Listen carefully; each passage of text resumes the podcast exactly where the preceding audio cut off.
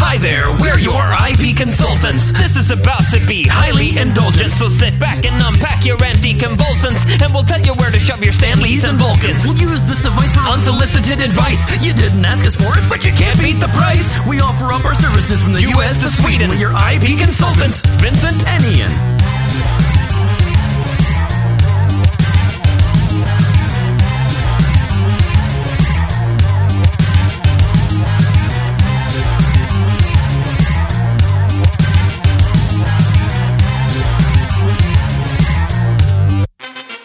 Welcome to Hubristic Park. Or perhaps we could call it IP Consultants. Yeah. The show where we do the thing with the stuff.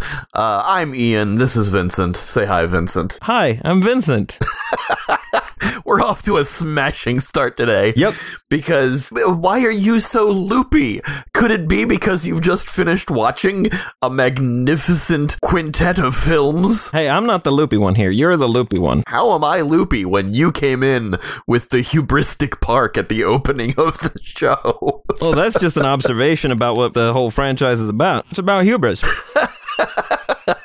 that's that's accurate. That's accurate. Uh, in case you haven't figured it out, we are already talking about the Jurassic Park, Jurassic World movies this week and what they should do with the eventual Jurassic World 3, Jurassic Park 6 that they are in the planning stages of. Yeah, I believe there's no title for it yet, but there is a director uh, attached according to IMDb. Yes. And it's, again, Colin Trevorrow, who did Jurassic World, but not Jurassic World Fallen Kingdom. Uh, but he did write Fallen Kingdom, didn't he? He was one of the credited writers, yeah. Yeah. So let's go over the series briefly here before we, we dive into the ideas we'll have for a sixth movie. Right. But uh, basically, the series started, it was based on the book Jurassic Park by Michael Crichton. Yep. And uh, the first movie is a Steven Spielberg production. And at the time, and even now, because the effects still hold up, was a landmark for special effects. The dinosaur effects were half practical, half CGI. Most of the movies after that one, they were all purely CGI and sort of lost the plot. I believe there were some animatronics in all of them, but less so in the newer ones. Less so in the newer ones, and definitely not nearly as much as they were in the original. And all of them sort of seem to lose the plot of the wonder of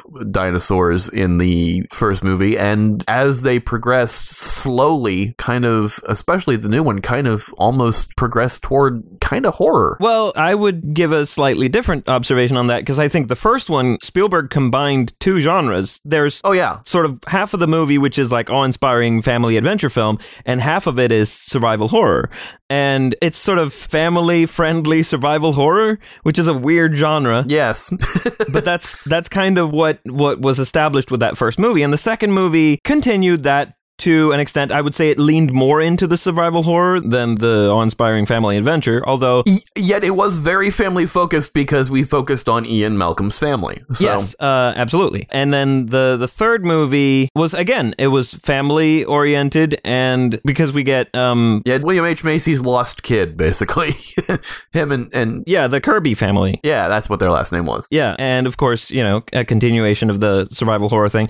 The, both of those things have kind of gone away in the most recent couple of, or I guess they're still sort of trying to do it, but it's not quite clicking in the same way. Yeah. Jurassic World was kind of trying to walk in the footsteps of Jurassic Park because it starts out as this kind of optimistic thing and then everything goes to shit, which is kind of what happens in the first movie. But yeah, and also that movie mirrors Jurassic Park a lot, as does Fallen Kingdom mirrors Lost World quite a bit. Oh, yeah, that is definitely something I've noticed. But I think Colin Trevorrow didn't quite capture the combination of genres as well as Spielberg did. And I'm not a huge Spielberg fanatic. I'm cool with Spielberg. I'm not Spielberg's biggest fan. I can see flaws in his work, and I, sure. I acknowledge that he's not like the greatest director ever, but I do think Spielberg had more of a handle on what to do with these movies than Colin Trevorrow did. And I would say J.A. Bayona, who did Fallen Kingdom, also has a defter hand than Colin Trevorrow, in my opinion. I just watched Fallen Kingdom and I, I enjoyed it. I thought it was fine. It's a ridiculous movie, but I love ridiculous movies. Everyone in that movie, everyone in the original Jurassic World is a goddamn idiot. There's a lot of idiots in the entire franchise. I would say Yes, but it definitely seems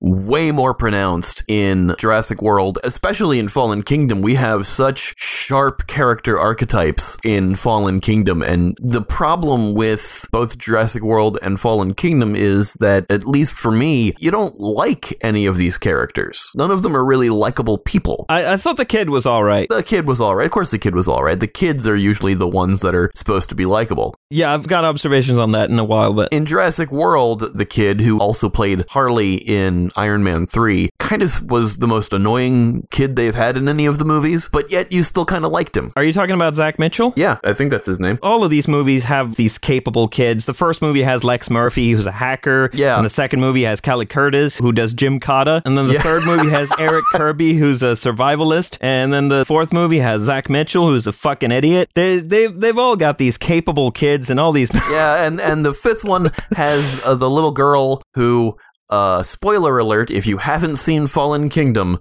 is a clone. yeah. And I, I that that makes sense. I mean, I was pretty much waiting for that to happen at some point. At some point, there was bound to be a human clone because the whole series. they telegraphed that like a freaking sledgehammer to the face. y- yeah, it wasn't a big twist. Yeah, yeah, exactly. But I would say the Jurassic Park slash Jurassic World series is all about intelligence versus stupidity. And it's the intelligence that keeps us alive versus the stupidity that will kill us. And specifically, the idea that stupidity isn't a lack of intelligence. And I think this is very important. Stupidity is behavior in spite of intelligence. Yes, exactly. Exemplary of this is Dr. Henry Wu, played by B.D. Wong Yeah. in Jurassic Park and Jurassic World and Fallen Kingdom. And, and as you say, a lot of the villainy, a lot of the antagonists of this series in every movie is always stupid because of hubris. Yeah, yeah. Your arrogance. yeah, and, and many of these characters, especially Henry Wu, is a very intelligent character, but he's also very, very stupid. He's intelligent enough to figure out a shortcut to making dinosaurs and, and ways of tailoring them to specifications, but he's also stupid enough to do it. yes. Yeah, and in contrast to him and all the other stupid characters who keep both creating and walking into danger, we have people who use their human intelligence to figure out clever means of survival and helping each other survive. Because they have to overcome the stupidity that is out to kill them now. Yeah, They established that, you know, through the series, the only two movies that are actually based on Michael Crichton books are the original Jurassic Park and The Lost World. yeah. And The Lost World is kind of unique in that Ian Malcolm originally died in the first Jurassic Park book, so he even brought him back for the book. But those are the only two that are based on Michael Crichton's novels. Everything else is just freeform for the movies, and the more they stray away from the original source material, the more they get really goofy and really kind of separated from the overarching ideas set forth from the original movie. You've got John Hammond, who created Jurassic Park, and he said he only did it on this one island. And yet, in the third movie, there's a neighboring island that it's set on. Well, they introduced the other island in the second movie. yeah. Site B, that was where they first created the dinosaurs and then they were moving them to the other one. I believe the islands are called Isla Nublar and Isla Sorna. Yes. And then InGen is in there, and Yeah, InGen is the company, and we should point out when we say InGen, we don't mean any offense. It's spelled I N G E N. It's the name of the company. It's not a slur, but it does sound like one. it sounds close to one, yes. InGen. If, if you say it fast, it sounds more like a slur, but yes, it's InGen. Yeah. So the locations are those two islands. The Nublar Island is where Jurassic Park and later Jurassic World is, and Sorna is where Site B is, where there's just a bunch of dinosaurs running around. Because that, that was supposed to be like an amphitheater, I think. Yeah. And then they decided, no, we're just going to make a whole park. But beyond that, you've gotten it taken away from from John Hammond, mostly because the actor who played him passed away, and it's passed down to Henry Wu, who's taken over the park and given different people run of it. There's the billionaire who owns it and who runs it in Jurassic World. And then Wu is now selling the dinosaurs because the island exploded in Jurassic Park Fallen Kingdom. But more than that, you've got James Cromwell in Fallen Kingdom, who up until this point is an unknown character who was John Hammond's right hand man and helped develop the idea of Jurassic Park with him that we didn't hear about until now. Yeah, he came out of nowhere, and his name is Benjamin Lockwood, which is weird because that's a DC Comics character named Agent Liberty, who is currently on Supergirl. So when Lockwood was first mentioned, like I didn't know what his first name was. I just picked up on Lockwood, and I was like, oh, that's an interesting coincidence. And then they say that his name is Benjamin. I'm like, what? This guy is fucking Agent Liberty? That'll do, pig. That'll do. That's all I can think of when I see James Cromwell. Well, that's that's not true. I always think of Babe, and then I always think of him as the Irish cop in L.A. Confidential, and as Zefram Cochrane in Star Trek: First Contact. So yes, James Cromwell is always those three people at once. He's had a lot of iconic roles, and you take a step back, and he's playing one of those three in every movie. Uh, there's a there's a dialogue in the first movie. If we're gonna get into a bit of the the sort of long term overview of the series, Sure. There's a line where Ian Malcolm, played by uh, Jeff Goldblum, says, "God creates dinosaurs, God destroys dinosaurs, God creates man, man destroys God." Man creates dinosaurs. And then Ellie, played by Laura Dern, says dinosaurs eat man, woman inherits the earth. Now, this is just sort of a little joke in that movie. Sure. But in terms of long term storytelling, looking at it as part of a franchise, those lines become what sounds a lot like a prophecy. They become like arc words. Like in a lot of long running series and stuff, you have stuff that people say early on and then it comes true. So I think at some point, we're going to have to see woman inherit the earth. And you know who else was in that car? Lex. yes. I'm thinking Lex inherits the earth long term. I don't know how. Uh, she does it on her Linux system. I think it's Unix. Unix, that's what it was. Shit.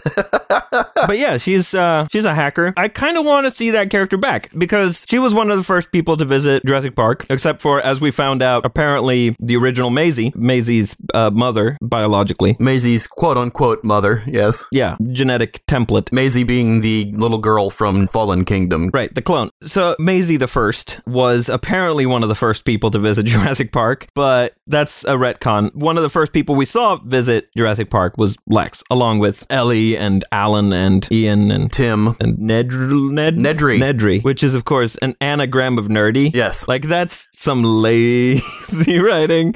And Samuel L. Jackson's character, and there's a, there's a bunch of people in that movie. So I think it would make a lot of sense to bring back Lex. I don't know if Ariana Richards still is acting in anything. I don't see any credits on IMDb recently, but I don't know if she's doing theater or retired. I seem to remember the actor who played Tim, the young boy from the first movie, interacting with some people about Jurassic Park on Twitter a couple years ago. Hmm. So there's a there is a possibility of him coming back, but he's not the character you want to focus on with that. well, the line was "Woman inherits the earth." Exactly. That's what I meant. She's not the one that he's not the one that you're trying to focus on in this woman inherits the earth idea. Yeah, Tim's still a great character and is definitely worthy of being brought back. Trying not to misconstrue what I say here, but I'm saying in a focus that you're trying to put on an eventual sequel with the woman inherits the earth line from the original movie. You obviously you want to focus on Lex. Yeah, because what we are moving toward, as we saw at the end of uh, Fallen Kingdom, is we're moving toward a world where dinosaurs and humans are, in quotes, coexisting.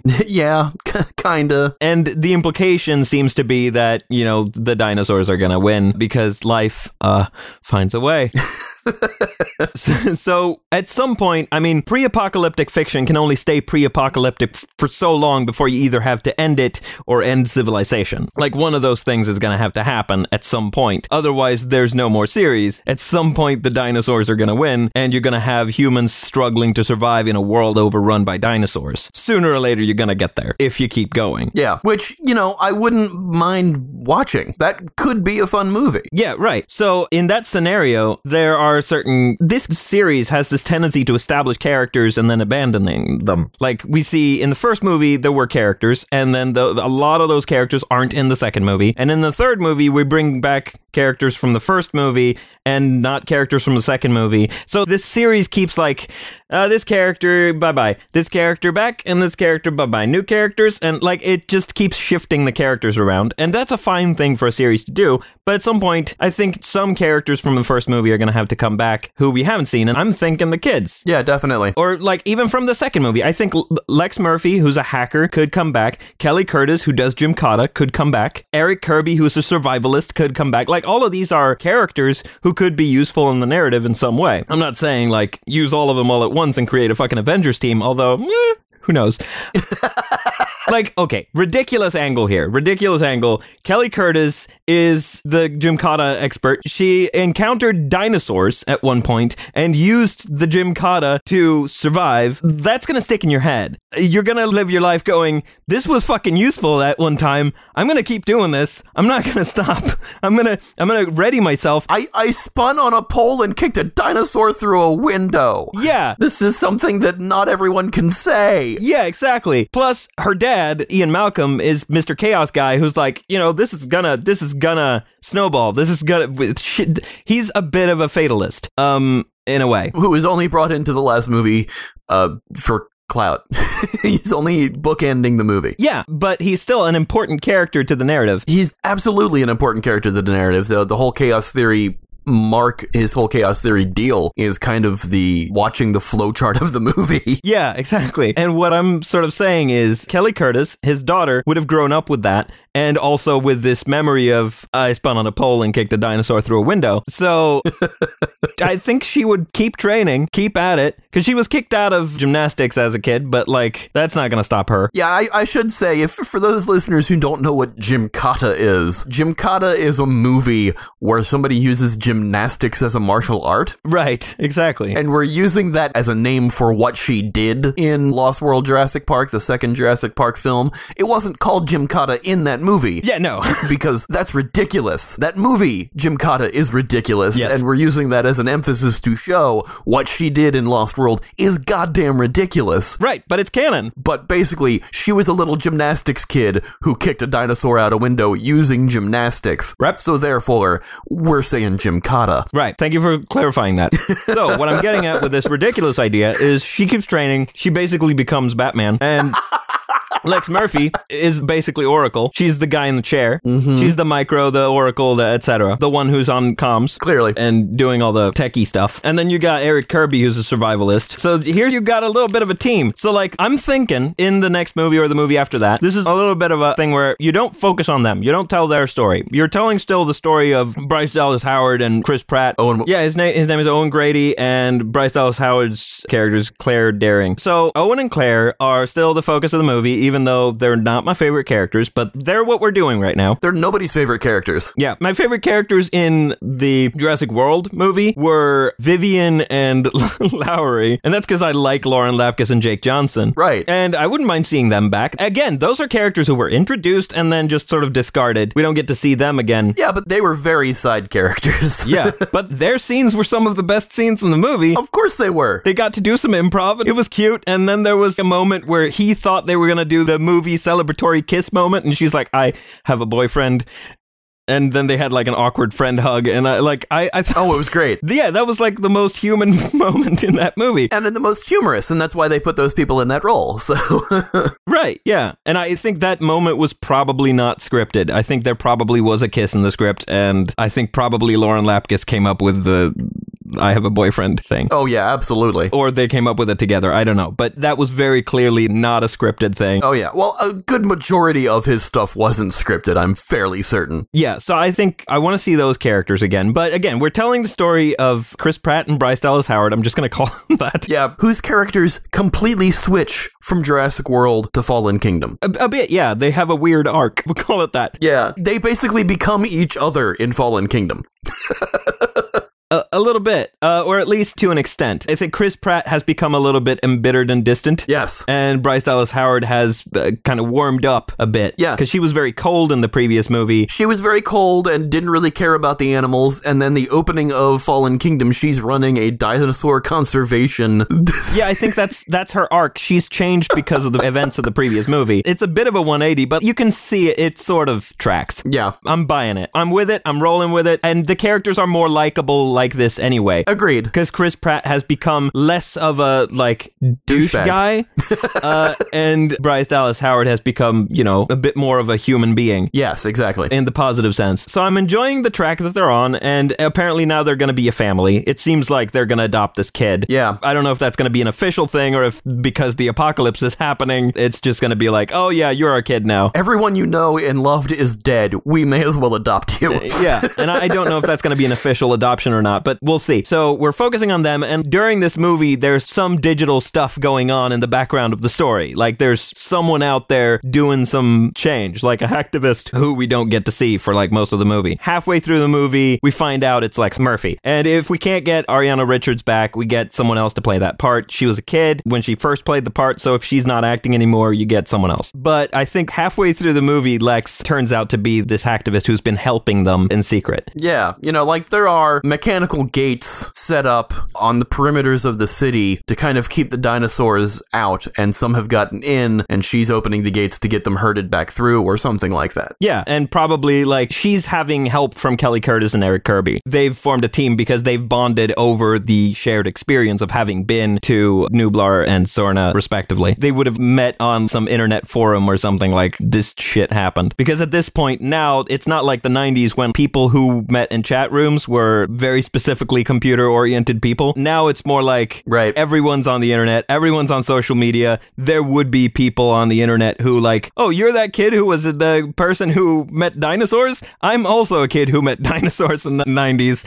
Uh, maybe we should talk and form a little bit of a support network. I feel like that's a thing that would happen in the age of social media. So they would get together and they would sort of assist each other in this trying to stop the apocalypse thing. Absolutely. So they would be sort of working in the background while we're focusing on these other characters. That's an idea. I definitely dig that idea. I think that's an interesting way to go. But considering how much Jurassic World kind of aped the framework of the original Jurassic Park, and to an extent, Fallen Kingdom definitely apes the framework of Lost World, especially with the dinosaurs coming to America. Right, because there was the San Diego incident with the T Rex got loose. Yeah, so there's definitely a lot of story beat parallels between Jurassic World and Jurassic Park and Fallen Kingdom and Lost World. Jurassic World 3 should probably, following that theme, have story beats similar to Jurassic Park 3. Not saying that we should have a raptor say Owen or anything like that, but we should definitely have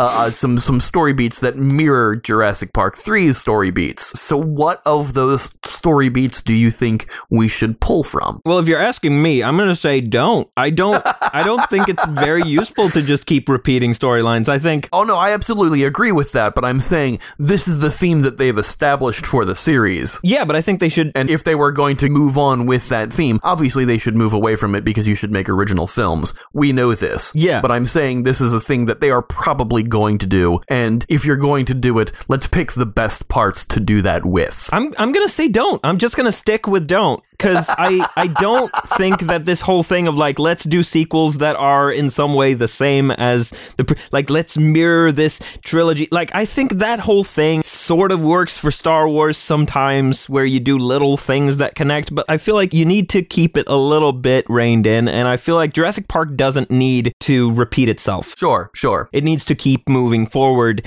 and it needs to bring back characters and it needs to continue on themes that were established and it needs to expand on storylines, but it doesn't need to repeat stuff. I feel like the whole repeating stuff thing is not helping. I feel like that was the least interesting stuff about Jurassic World to me was all the stuff that was, oh, this is just Jurassic Park again. I saw Jurassic Park. I could just watch Jurassic Park again. Like, Right. I want a continuation of the story. And if that means echoing stuff, if there's a narrative benefit to doing that, then sure, do it where it makes sense. But to me, it's like, no, we're moving toward an apocalypse now. That's the track we're on. Let's tell that story because at some point, it's just going to be stuck in a loop if you don't move forward. All right, I agree with that. I think that's probably the best way to move. I was just trying to see if there was interest in doing what the series had clearly established what they were doing. Well, do you have any ideas along those lines? No, no. I mean, I, I I do like the family searching for their kid who was lost on the island. I thought that was an interesting angle, and then bringing in Dr. Grant to help find him was interesting. I didn't think it was a great plot in order to get them back to Jurassic Park for a third time, but it was still something interesting. So, you know, having a family lose their child amidst dinosaurs is still something. Well, we do have a child who is a bit of a survivalist in a sense, We do have a child who's a bit of a survivalist in a sense. or at least interested in the thing. Yeah, I mean, you've got the new family of Owen and Claire and Maisie, and you've got the Kirby kid who's a survivalist now. But, you know, you either bring the Kirby kid in to help Owen,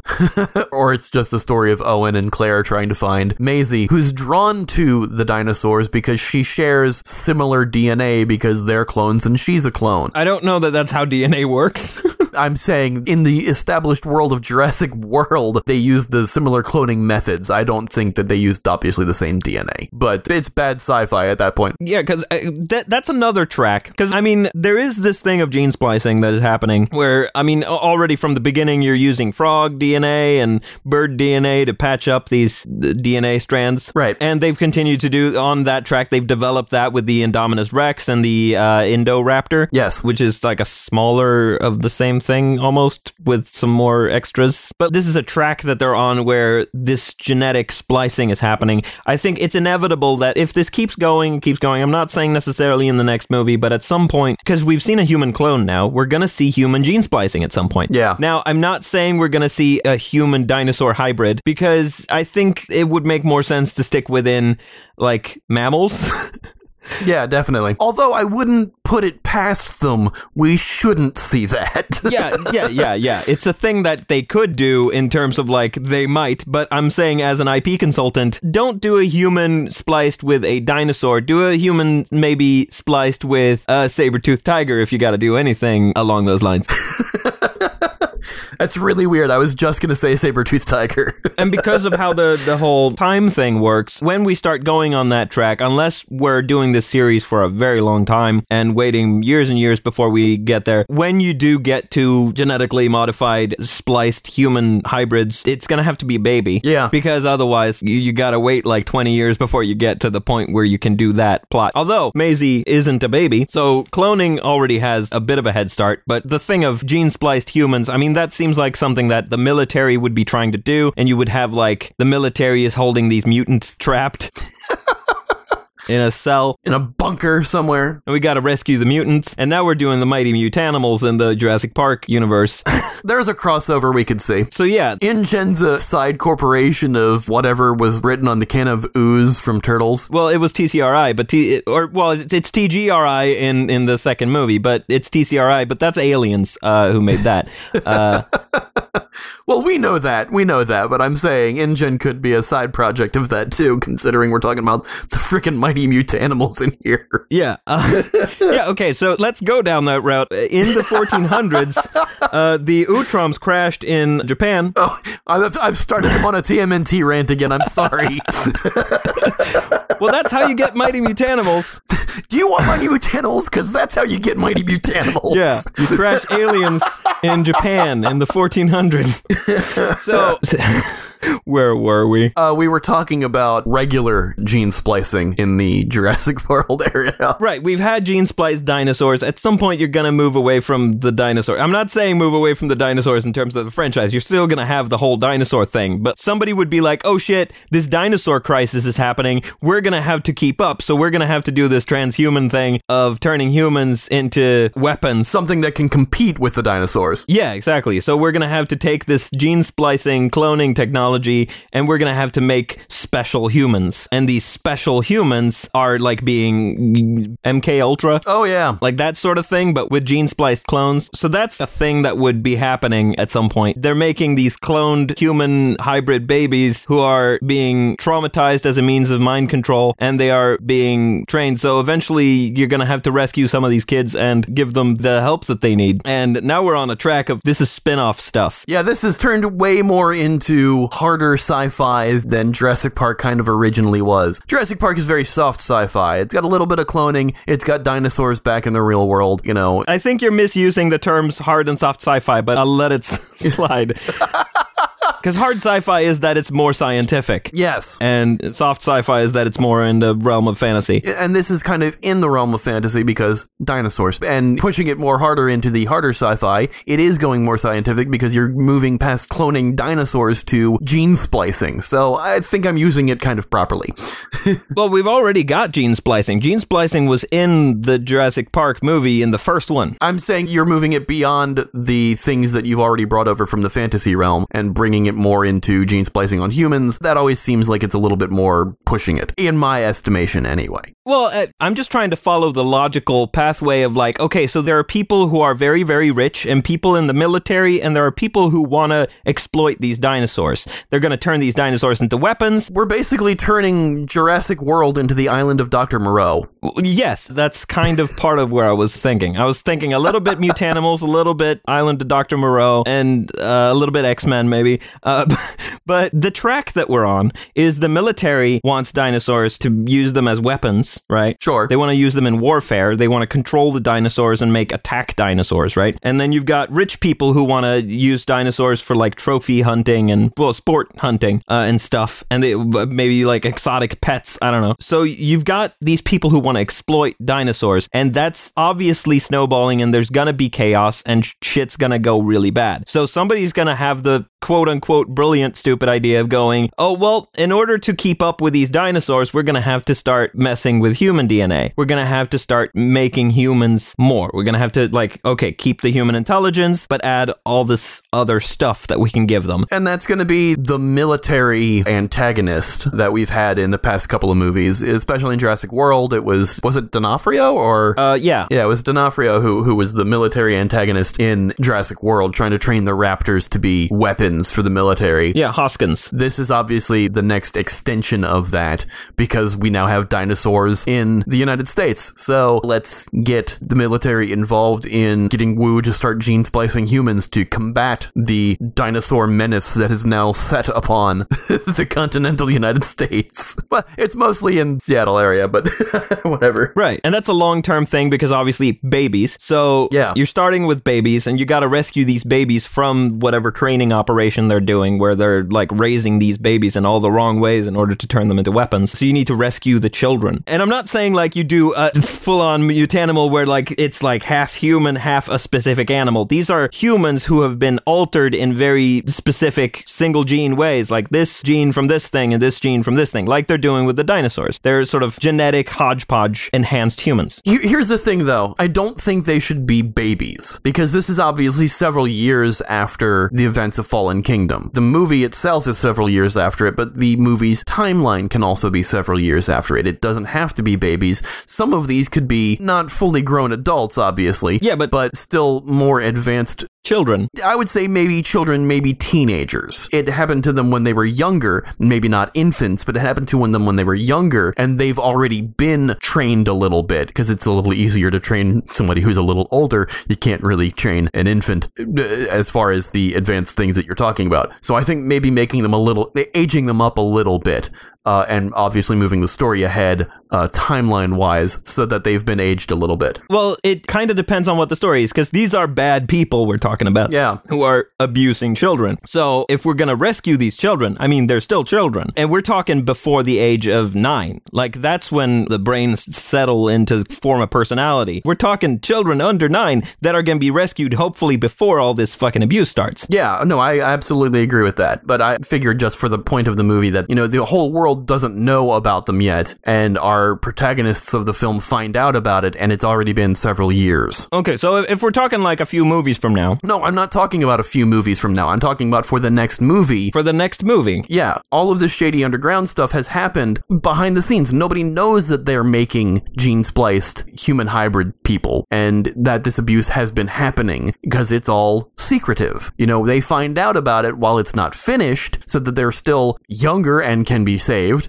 but it's still a thing that has been going on a little bit so that there's a little bit more, I don't know how to phrase it properly, but so that there's seemingly a little bit more urgency to getting them because they've obviously been going through it for a little bit. So I think that the next movie is supposed to come out in like 2021 or something. So are you thinking these kids would be like the same age as Maisie? Uh, yeah, I'd say maybe putting them around the same age. Okay. So these are kids who have been going through this process and now we're going to have to save them from ongoing abuse as opposed to impending abuse. Yeah, Okay. So also there's this thing of depicting abuse in movies. Be very careful with that. obviously. Speaking as an IP consultant, I would advise being very careful about this whole abuse angle. Because the thing is, the whole MK Ultra thing, that was a real thing. People did that. Human beings, the CIA kept children. Look it up. This this is nuts. This sounds like conspiracy theory shit, but it's real. They were abusing children. They would cause children to split so that they could control them. It's absolutely sickening. And Yeah. the fact that this is a real thing that happened also means that you got to be really careful with the subject in a piece of entertainment. Obviously, you have to give it the gravitas that it needs, and you have to not show too much of it because you don't want to re-traumatize people who might be watching who have been traumatized. Clearly. So we've got kind of like a baseline established for an idea of a framework of the movie, of like a general underlying plot. Yeah, I think honestly, the whole thing with the spliced humans, I was thinking like at least the movie after the next one because I'm, I'm, I'm I, I, first of all, I don't think they're in any state of planning of like, yeah, let's start doing spliced humans now. I don't see it happening. Well, no, I don't see them saying that for this movie, but I'm saying it probably should be for this movie because the thing that they have said for this movie is that it is several years after Oh, they have? They have. They have said that it is several years after Fallen Kingdom and that it is basically, it's not dinosaurs running through, tearing through cities. It is how the humans are now coexisting with the dinosaurs. Okay. Because in that case, are we expecting the Maisie character to be recast with an older actor? That I do not know. We don't even know if the Maisie character is going to be in it because they haven't said anything about characters. They have just said that that is the idea for the plot that they are working towards in a script that is being written. Because according to IMDb, Chris Pratt and uh, Bryce Dallas Howard are signed on, yeah. supposedly in it. So if they're in it, I'm assuming that the kid that they're supposedly or assumedly raising is going to be in it. Yeah. And if it's more years later than the years that have passed in real life, they're going to have to recast the character. I mean, if that's what they're doing, that's what they're doing. but yeah, so if humans are coexisting with dinosaurs, the question is, how chaotic is that at this point? Like, are we expecting, oh shit, it's basically the apocalypse happening? Or are we like, oh yeah, they're animals, they're out in the wild, we try not to fuck with them? Uh, I think it's, I mean, at least from the pitch that they had said, was that it's basically they're out there and we're trying not to fuck with them. Occasionally, a raptor will wander into someone's backyard and, and mess things up for a little bit. But I mean, that doesn't make for an exciting movie. So they're like bears. Yeah, exactly. It doesn't make for an exciting movie. There has to be some sort of conflict to, to kind of bring that up. And Well, I'm assuming that's where it starts, but then later there's running and screaming. of course, As Ian Malcolm said in the second movie. as, as there always is, yes. And that's where we find out that, you know, certain military uh, establishments are not happy with the fact that we have dinosaurs which are causing things to be fucked up. And so they are combating this idea with genetically splicing humans in order to raise them to combat the dinosaur quote unquote menace. Okay, so here's what I envision. Here's what I'm kind of assuming is going to happen is we're going to start the movie with dinosaurs are out there. Occasionally they show up like bears and wreck your yard. It's not the biggest issue yet, but it's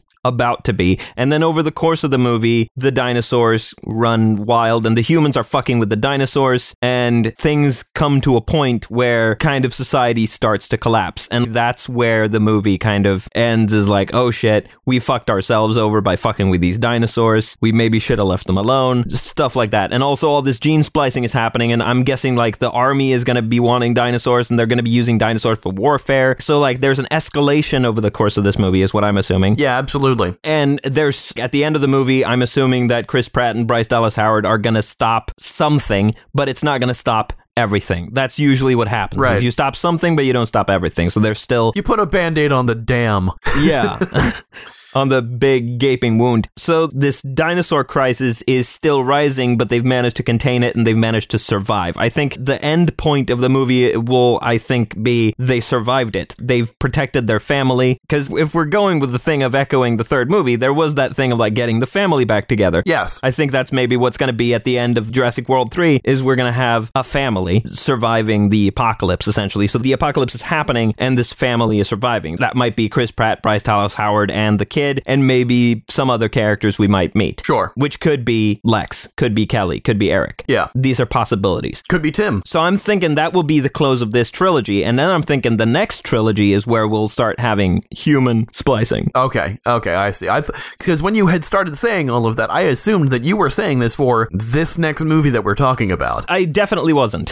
I didn't think that this was going to be movies further down the line. Well, Uh, I'm, was thinking as a larger view of the franchise, I'm thinking at the end of this movie, we're going to find that I, I guess Lex is doing a bunch of stuff in the background with her two friends, Kelly and Eric, and they've been helping out, and now they've joined up with Chris Pratt and Bryce Dallas Howard at the end of this movie. And then in the next movie, as we start the new trilogy, we start dealing with human splicing and the rescuing of these MK Ultra children. yeah, that's why I was trying to focus it on the next Jurassic World movie because you're jumping ahead before we've even established what the next Jurassic World movie was going to be. So, Well, the reason is because they're already doing the next movie, and I'm Yeah. pretty much assuming that we pretty much know what's going to happen in the next movie. The apocalypse happens and they survive. Like that summarizes it, and I pretty much gave my observations on like, okay, yes, I want Lex back. I want maybe Kelly and Eric back. Yeah. these are things that you could do in the in the next movie to make it tie more into the first three movies. sure. You get one kid from each movie to come back to say, okay, yeah, now we've bookended these two trilogies. And as we move forward into the next trilogy, that's where I project the assumption that at some point somebody's going to mess with human DNA. And that's another thing with that. You are pushing for them to make another trilogy, and I would say,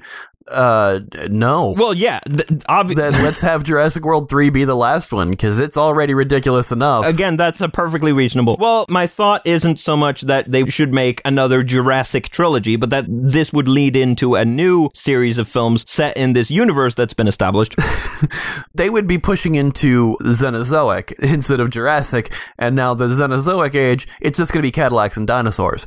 Uh, with- Well, I think because I'm thinking of this in terms of the larger InGen franchise. sure. As opposed to just the Jurassic series, because I'm thinking the Jurassic Park trilogy is three movies, and then the Jurassic World series is three movies. And do you go to a Jurassic Galaxy series after that if they're following the naming conventions of the Mario games? Well, I'm thinking we go away from the Jurassic convention of naming. I'm thinking for the next trilogy, if we're looking at it that way, I'm not saying, hey, make another trilogy. I'm saying this is a possibility of how to take the universe forward.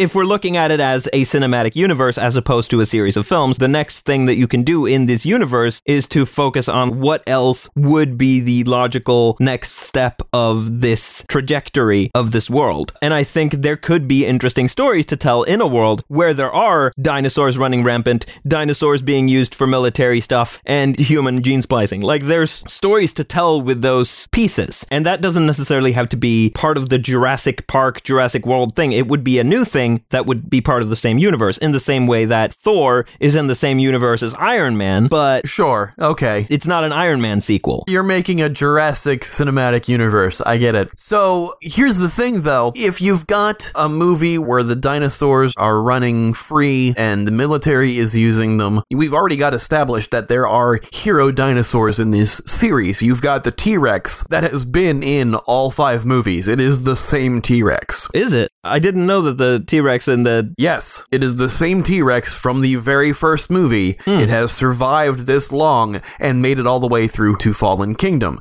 because the scars match up. They've established that it is the same T Rex. Oh, I didn't pick up on that. So this is the same T-Rex that has rescued the protagonists, whether intentionally or not, throughout all five movies. Also, we have also now established in this new trilogy Blue. that the Raptor Blue is a hero character. While it does act on its animal instincts, it also responds to things that Owen tells it to do. So you have these two established hero characters that aren't human protagonists. Right. And do you establish a franchise based on them moving on beyond what the humans are doing into your cinematic universe, or even just having them be the focus in the next movie and having that be the baseline that pushes it forward? So you're suggesting that these characters, the T Rex and Blue, are the C3PO and R2D2 of this universe? Yeah, they're a steady through line from the original film. The T Rex, especially, is the through line from the first trilogy. Blue is the through line through the second trilogy. Well, what I'm asking is, are you suggesting that they should continue to carry through the way that C3PO and R2D2 have and be around, or are you talking about a story specifically focusing on those characters? I think the focus is going to move from human characters to the dinosaur characters, with the humans being the background characters for anything moving past this trilogy. I feel like this movie will incorporate them. The next Jurassic World, Jurassic World 3, will have them in it, and they'll be, you know, a big part of it. But I think the focus will shift given a new trilogy, especially given the fact that it's, as you are pitching, it's apocalyptic story, and it's going to move on from humans anyway. I don't think I'm following you down this track because I don't think you can do a movie with the main characters being dinosaurs unless you're doing a version of the TV show Dinosaurs. No, no, I'm not saying they're absolutely the main character, but you know, in a Transformers movie, you've got the Transformers are supposed to be main characters. yeah, but they talk. Yes, that makes it a little easier. But I'm saying, I think they would probably be something that pushes something forward a little more rather than these human characters that honestly nobody gives a shit about. I don't see that. I don't see it the way you see it because I think such a major part of it is the survival horror, and that's only going to get amped up by the apocalypse. We're going to be looking at humans trying to survive in a world overrun by dinosaurs, and I think that's the point. I think, like, at the end of Jurassic World, there's a big fight between the T Rex and the Indominus Rex. Right. And we're looking at the big fight between the T Rex and the Indominus Rex. And meanwhile, the humans are trying to survive. They're trying to sneak around and run away. And we're looking at this fight between the T Rex and the Indominus Rex. And the entire time I'm thinking, why are we not looking at the humans? Why are we staring at this blob of CGI fighting instead of looking at the characters we're supposed to be caring about? The reason why we're not caring about the characters isn't they're humans. The reason we're not caring about the characters is because of the writing. I was caring more about the same characters in Jurassic World Fallen Kingdom because they were written differently and I cared about what they were doing more. I think the big problem with that end fight scene in Jurassic World exemplifies why you can't make these movies be about the dinosaurs. It's got to be about the humans. Y- you shouldn't even show the dinosaurs too much because we can see the CGI. If you use the dinosaurs with some restraint and you focus on the humans trying to survive this stomping beast coming after them, that's to me where the story is and where you're going to find the connection between these human characters. And I think, yes, Blue is a pet. Blue is an animal that they have made a sort of pact with, for lack of a better. Connection with. Yeah, they've formed a connection with this animal, and it's part of the story for them. It makes sense. One of them's an animal trainer, and it's a whole thing. He raised that baby. So the idea of Blue, Blue is connected to Chris Pratt's character. They have a bond. And I think the entire thing about caring about Blue comes from caring about Chris Pratt. The T Rex, I didn't even know that that was the same T Rex. Oh yeah, that is the same T Rex and the uh, Brachiosaurus that dies when the island blows up at the beginning of Fallen Kingdom is the same Brachiosaurus that they see in the original Jurassic Park as well. Hmm. Well, like I don't care. to me, I don't care that they're the same dinosaur because I don't know these dinosaurs. They they show up, they do some stuff, they try to kill you and maybe you survive. The thing that I care about or the thing I want to care about is the humans. This is very different from Transformers because with Transformers, I want to care about the Transformers. I want Transformers to be about the Transformers. I want Ninja Turtles to be about the Ninja Turtles, but I want Jurassic Park, Jurassic World, whatever you call it, to be about the humans trying to survive in a world that humans destroyed by creating dinosaurs. Because again, God creates dinosaurs, God destroys dinosaurs, God creates man, man destroys God, man creates dinosaurs, dinosaurs eat man, woman inherits the earth. That's the prophecy. So I want to see that prophecy carried out in some regard. I'm not saying like literally, but I'm saying this is about the relationship between humans and the world that they have created now. I'm in agreement with that. I was giving this kind of as a what if. So I definitely see your end of it. But I was also saying this is a possibility. What if they went and followed these because they do have these as hero characters? Or maybe not even just following them, maybe not making them the forefront, but making them kind of a bigger focus. Not exactly having them be lead characters, but definitely having them be, for lack of a better way of explaining it, a lead focus. You know, having them be impetus for things to happen, as opposed to just being dinosaurs that are there. Do we know what the lifespan of a T Rex is? How long is that thing going to live? no idea.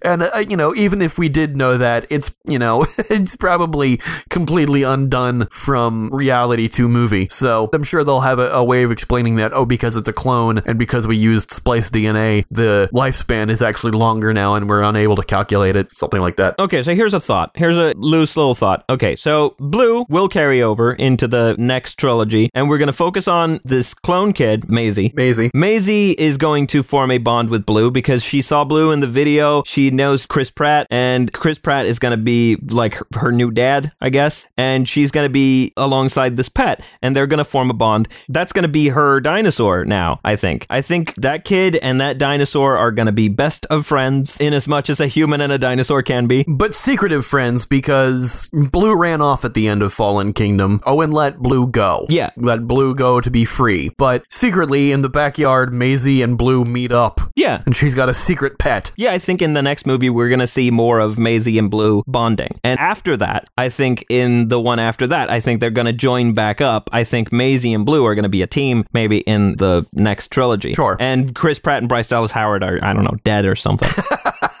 Sure, sure. That all makes sense to me. Do you think that now that you know that this T Rex is the same T Rex from all the movies, do you think that in Jurassic World 3, they'll kill that character off finally, considering how much that character has sustained through all the movies? well, the question is what has that dinosaur done? It's been dangerous and it's been fortuitous. It's shown up at the right moment. That dinosaur has been Deus Ex Machina for a lot of the movies. Yeah, it tends to show up and just eat whatever's attacking somebody, not because it's attacking somebody, because it doesn't care. Yeah. It's not eating these dinosaurs because it cares. It just, even in the latest movie where they were running from the volcano, was that the T Rex that killed that other dinosaur when they were rolling in the in the ball? Yeah. So that scene, what I was thinking in that scene wasn't, oh, good, the dinosaur came and saved them because it cares about them. No, not at all. That was not my thought. My thought was, why is this stupid ass fucking dinosaur that is running from a fucking volcano stopping to eat another dinosaur? Why are any of these dinosaurs stopping to attack these kids?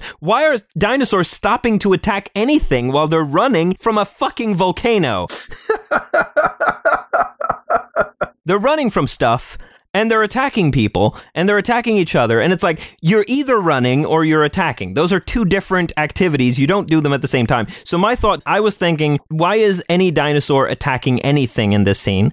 They're running from a volcano that should be the main focus of these dinosaurs why are they stopping to attack things Yeah, and thereby rescuing the humans slightly. it took me out of the scene Sure, sure. Right. So I wasn't thinking, yay, they're being rescued by this nice dinosaur from this bad dinosaur. I was thinking, these dinosaurs are fucking stupid. Well, they are stupid, and that's kind of the point of them. But anytime that the T Rex, quote unquote, rescues our protagonists, it's not doing it to rescue it. It's just doing it because this T Rex wants to fuck shit up. It thinks it's the dominant species. It thinks it's the badass motherfucker who's gonna come in and fuck the shit up. Hey, you think you're the badass motherfucker? This is my island, dude. I'm gonna be the one who's gonna kill you. Right. It's trying to establish dominance. It's all establishing dominance and a power move. It just happens to coincide with rescuing the humans. right.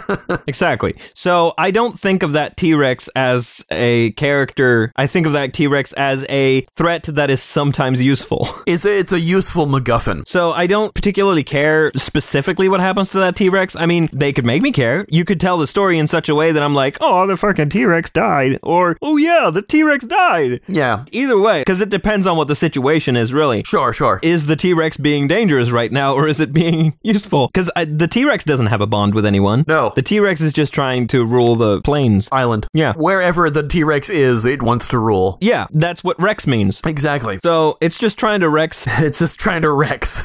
trying to Rex shit. it's Rex in effect. Uh, okay. Well, uh, that, that, I, that's that's some decent baselines for several different threads. Kind of a very basic idea for what the third movie in this trilogy will be, and then where to push the franchise after that. Yeah. I think we've given a lot of good options. Yeah, and I think you could stick with the title Jurassic World because, I mean, the world is going to be overrun by dinosaurs, so it would be like a continuation of it anyway. And plus, Jurassic World has that sort of built in pun of like, it's a park, it's also the world. So Yeah. it's a double entendre and it works. I think you can stick with Jurassic World, but have like subtitles. Sure. Like Jurassic World colon something something. Well, I think we've got the, the established baseline. I think that's uh, that's probably a good place to stop. Yeah, I think this has been a brainstorming session of sorts. Definitely it has been a brainstorming session of sorts. If you out there have any suggestions for what we can talk about next, or any comments on what we have talked about, you can email them to us at ipconsultantspodcast at gmail.com